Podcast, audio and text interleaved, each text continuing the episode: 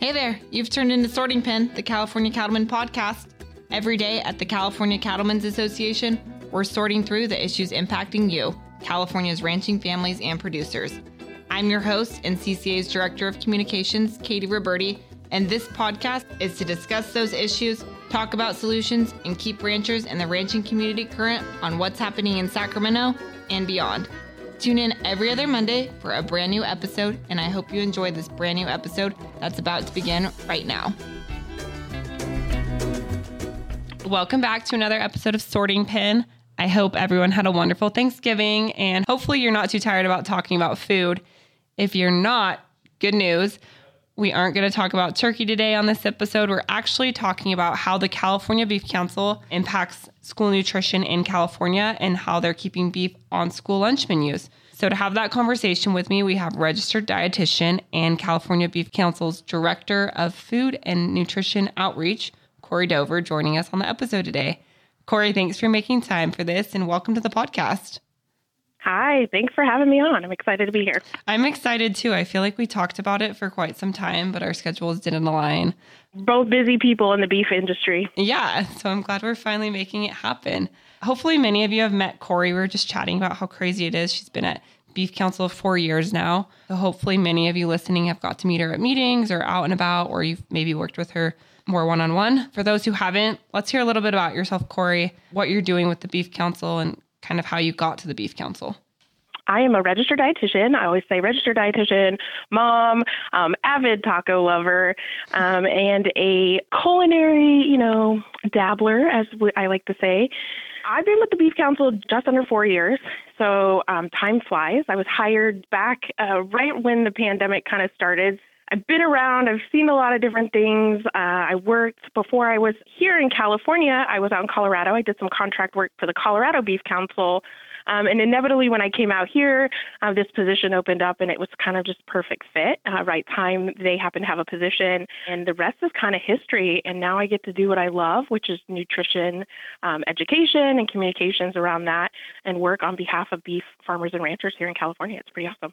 As I did highlight in the intro, um, I want to focus today's discussion on the work you're doing on school nutrition. I know there's other things that you and Beef Council are doing, but from attending and exhibiting at conferences to webinars on how commodity boards support school nutrition programs to creating buying guides for schools, recipes for kids, and more.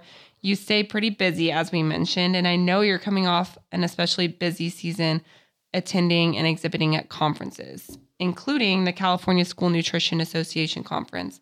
Since that's pretty fresh, let's start there. Maybe you can walk us through what those conferences look like for you and what the goal for you and the Beef Council by participating in conferences like that is? That's a really good question. Um, I am. I'm just coming down off of uh, what we call as fall conference season. So October is just kind of loaded with back-to-back conferences, uh, really focusing on nutrition. And so I go from each of those conferences, really kind of highlighting the different things we have here, really translating what I like to call the science behind nutrition and beef. I get to go and do that at conferences. And the School Nutrition Association conference here in California is one of the biggest school nutrition association conferences, and I think it's my biggest conference uh, every October. Uh, we this year was over 1,300 people that showed up in attendance uh, to get education. And so our goal there is to, you know, get them familiar with who we are and what we do and highlight some of those resources that we provide to them and that we create to help uh, supplement and support their programming that they have in uh, the schools. Some of that, like you said, is a buying guide to kind of help them with some of that. Some of it is some recipe development. And so we're kind of interacting with them, doing these relationship things on the expo floor, providing education in their education sessions. So we sponsor those and have someone come in and speak and talk about various things in that space. So whether that's kind of menu development, leadership, how beef kind of fits into that, that that's what we do. The various educational touch points are really big in conference season, especially in School Nutrition Association. And then expoing and building those relationships and getting to know the different schools that are across California and their varying needs. So a lot of it is is kind of a strategic of talking to them, getting to know them, um, highlighting some of the things that we have, hearing what's going on in their world and how can we help, and then highlighting the different education we have going. So when you attend those, are there other commodity boards there exhibiting? What are the other types of groups exhibiting at those conferences? Yeah, that's a really good question. There are various people and programs there. So you got different commodity boards there. I think the other really common one that people would be familiar with in like a school nutrition space would be the Dairy Council. They're there with their educational initiatives too, a lot like us. Sure. Uh, you have the Northwest Can Pear Association. They're another commodity board there. Just all kinds of different commodity boards. It kind of depends on if they're in that school nutrition space or if they're in that nutrition space alone. But then you also have varying brands. They're expoing for products that they put into schools. Some of those common ones that people are familiar with, right? Like what is on that lunch plate. Without dropping a bunch of brand names in there, but just think about the different things that you remember seeing in schools. Those people are also going to be a part of that. Some, you know, drinks, some snacks, some other sources that they buy to kind of help that building a menu and, and selling things to kids.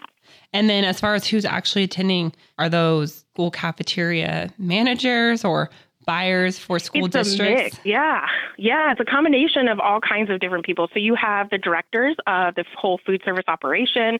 They're more that administration side. You've got RDs who are on staff. There's always registered dietitians on staff within schools help with that menu. So you have them. Um, you have the array of maybe some of those purchasing people. Um, schools now are becoming more and more friendly to chefs, so they're hiring more chefs. So I saw a huge influx of chefs there this year. And then you do have the staff members that are there every day with the kids that come in um, and get their education. So part of this conference, a huge piece of that is when working within schools, they have to have so much education per year that keeps them stature of knowing all the different things that are going on. And so we get to help provide some of that education. And so they come and they get to be a part of that and get all of that continuing education that they need to stay on staff there. So we get a mix of everybody. So we have to be able to be relevant to the top administration people, like the director who's making all of those key decisions, all the way down to um, the amazing people who are working in the cafeterias, either cooking the food or interacting with the children.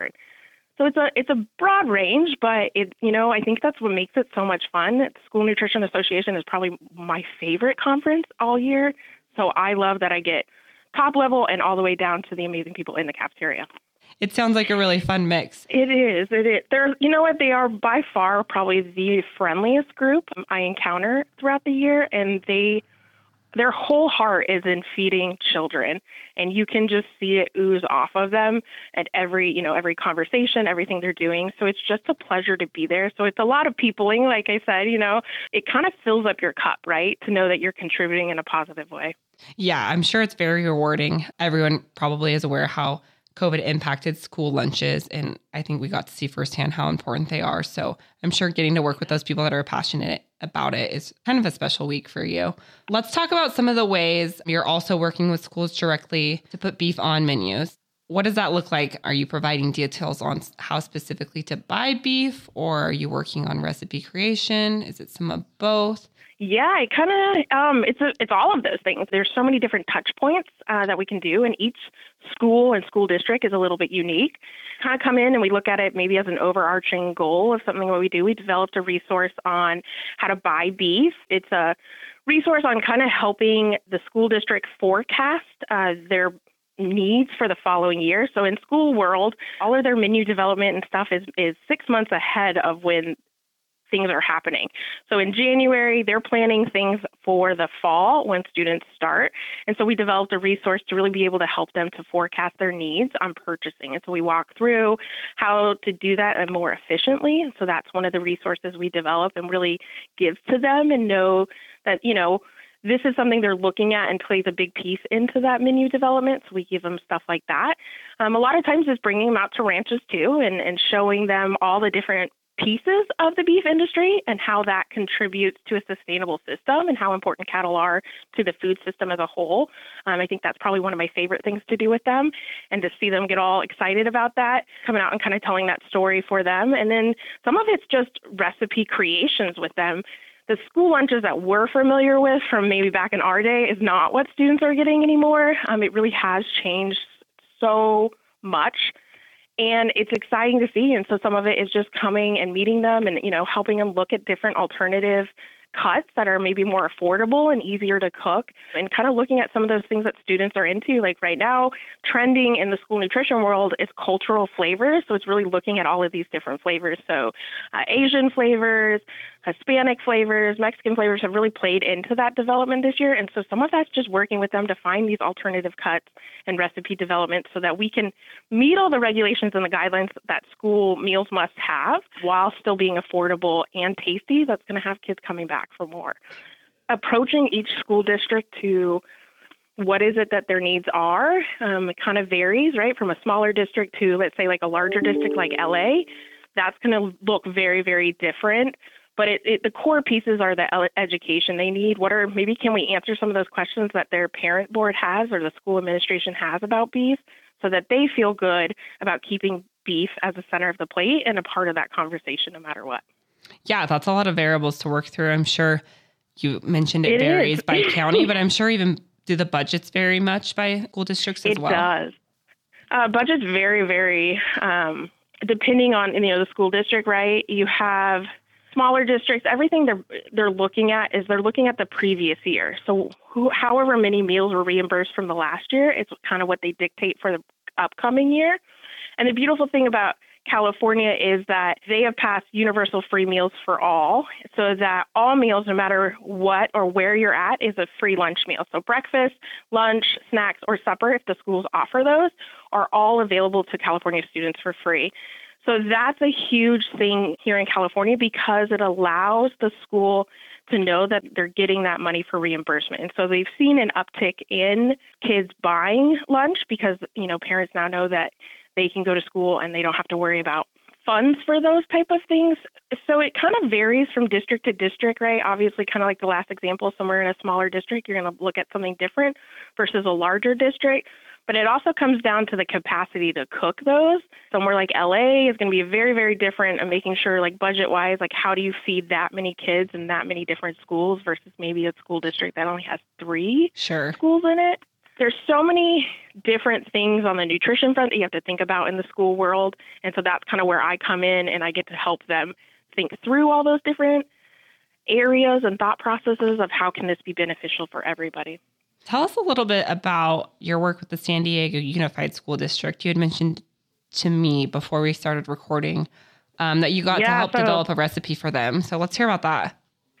Um, that was one of my favorite things to do. So, San Diego Unified School District is the second largest school district here in California.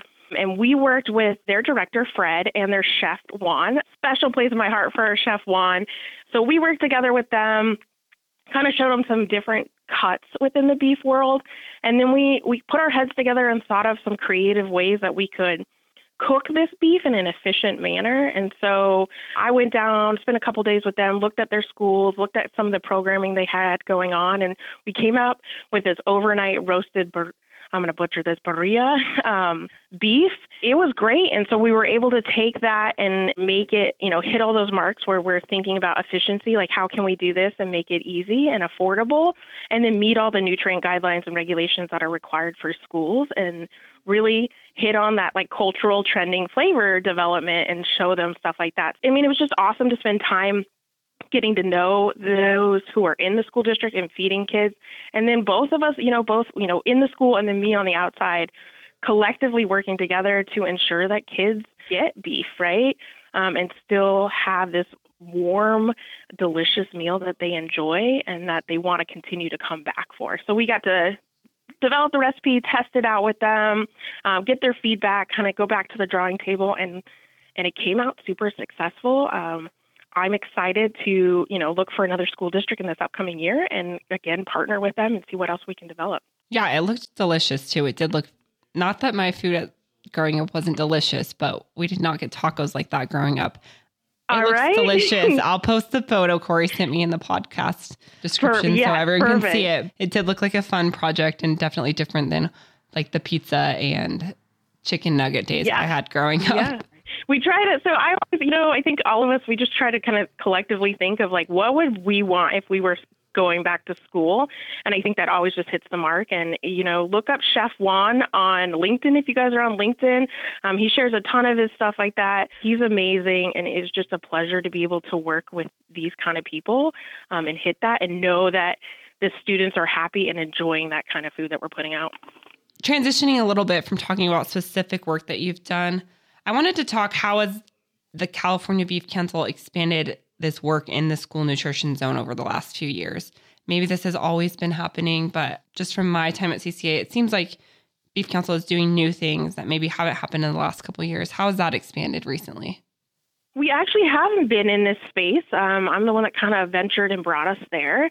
Um, it's something you know that's always been there, but I think it's kind of hard to define. Like, how does beef fit into a school um, nutrition kind of piece? And so I've had the pleasure of kind of navigating that um, and really bringing us through that. Uh, I will tell you, there is a space for us and a very wanted space for us there from those who are in the schools looking for that kind of information. So it's really exciting to be able to kind of develop that program and really lean into those conversations and being a part of those things.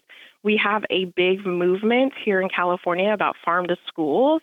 And so that was just a perfect fit for us to be able to tell the story of how beef ends up on a plate, uh, to talk about the nutritional qualities, highlight the 10 essential nutrients, and talk about those nutritional gaps that students usually have and how beef can kind of increase that. I've been the kind of driving force on that while different states in the checkoff have been a part of it. I think here in California, we're the driving big piece of kind of being a part of that conversation. I've really expanded it over the years and I've grown it into kind of what you see now.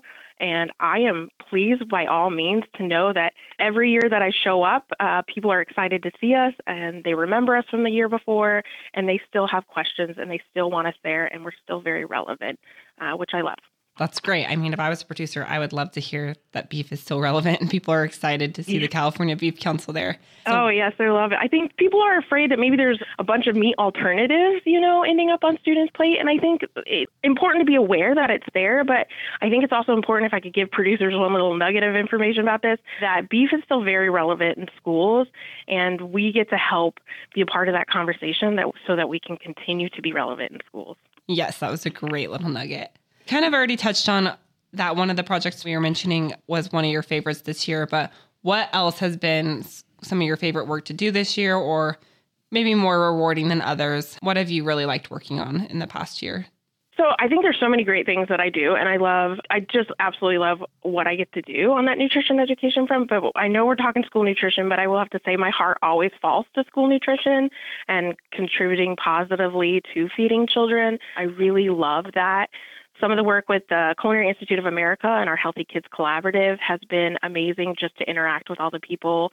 School Nutrition Association is always my favorite conference. It boils down to the fact that I, like I said, I, just being a part of a, a conversation that's needed, right? So we know that students are getting, when you look at the data, they're getting one of the healthiest meals they get is at school. But we also know that some of them, it is the only meal they're getting. And to know that I'm contributing to feeding California children and I'm helping to tell the stories of farmers and ranchers on their behalf and how important cattle is to the system just kind of clicks a lot of things for me that fill me up and make me happy. I hope to be able to continue to stay in this space and continue to do these really cool things and be a part of those conversations and recipe development and in the schools where I get to see the kids try these beef meals and just light up, right? There's a reason why a hamburger is like one of the number one meals chosen at school. And I now get to kind of help create that and be a part of those things. So I love it to death. It would be hard not to like when you're passionate about nutrition and getting to work with like you said, be farmers and ranchers in California. Yeah. Um, it sounds like you have I mean, a lot of good things going story. for you. It is. It's great. It's it's good. We know it's always busy over here in the nutrition world at uh, the Beef Council, but I mean, I love it. I love working on behalf of beef farmers and ranchers and being able to tell that story for them um, and really translate the science of nutrition to be able to provide people with feeling empowered about their decisions on food and letting them know that beef does fit into a healthy and wholesome diet. I get to do that on a regular basis, and it's pretty fun. Before we wrap up, are there any other projects or efforts you want to highlight that we didn't really get to touch on in the school nutrition space or any other reasons why you think producers should just be proud of their dollars going towards this? Yeah. Oh, there's so many great things that are happening, you know, in the nutrition space. I'm excited for what's to come in 2024 and some of those things that we're able to do. There's one thing I say that their dollars are going towards amazing things to be able to put forth this type of education so that that younger generation is really looking at beef um, in a positive light and growing up with that and really learning where their food comes from is really the core of what you know the checkoff in my position is doing here. That's the fun thing. There's so many great things I would love to highlight, but I think you know I'm just going to leave it as like make sure you stay in contact or you know watch our newsletters and see what we're doing for the next year. But farm to school is a very big initiative out here. Um, the conversation around farm to table is huge, and I've got some fun and exciting things planned for the next year. Yay! I can't wait to hear about them. If you don't already subscribe to the Beef Council's newsletter, it's great. I'll actually post a link to subscribe to that in our podcast show notes as well, so you can click on that and get connected. But I think you're right, Kori. I think producers should feel good about also their role in contributing to what's getting on students' plates. It's healthy, it's delicious, and it's great to know that the kids love it. Glad we could end on a positive note here.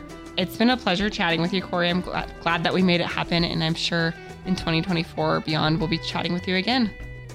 Yes, thank you again for having me, um, and have a wonderful holiday season. Thank you, Kori. To our listeners, I hope I'll see you this week in Reno for CCA and CCW's annual convention. Hopefully, see you there too, Kori. If you're listening the day this episode comes out, it's not too late if you haven't registered. We do have on site registration, so just show up, register there, and we'll be happy to see you.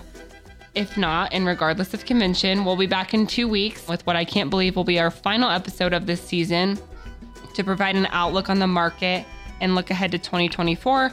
CattleFax analyst Patrick Linnell is going to be joining me, and it will be his first time on the podcast as well. So be sure to subscribe to get notified. Check out that newsletter and our show links. And as always, thanks for listening to Sorting Pen.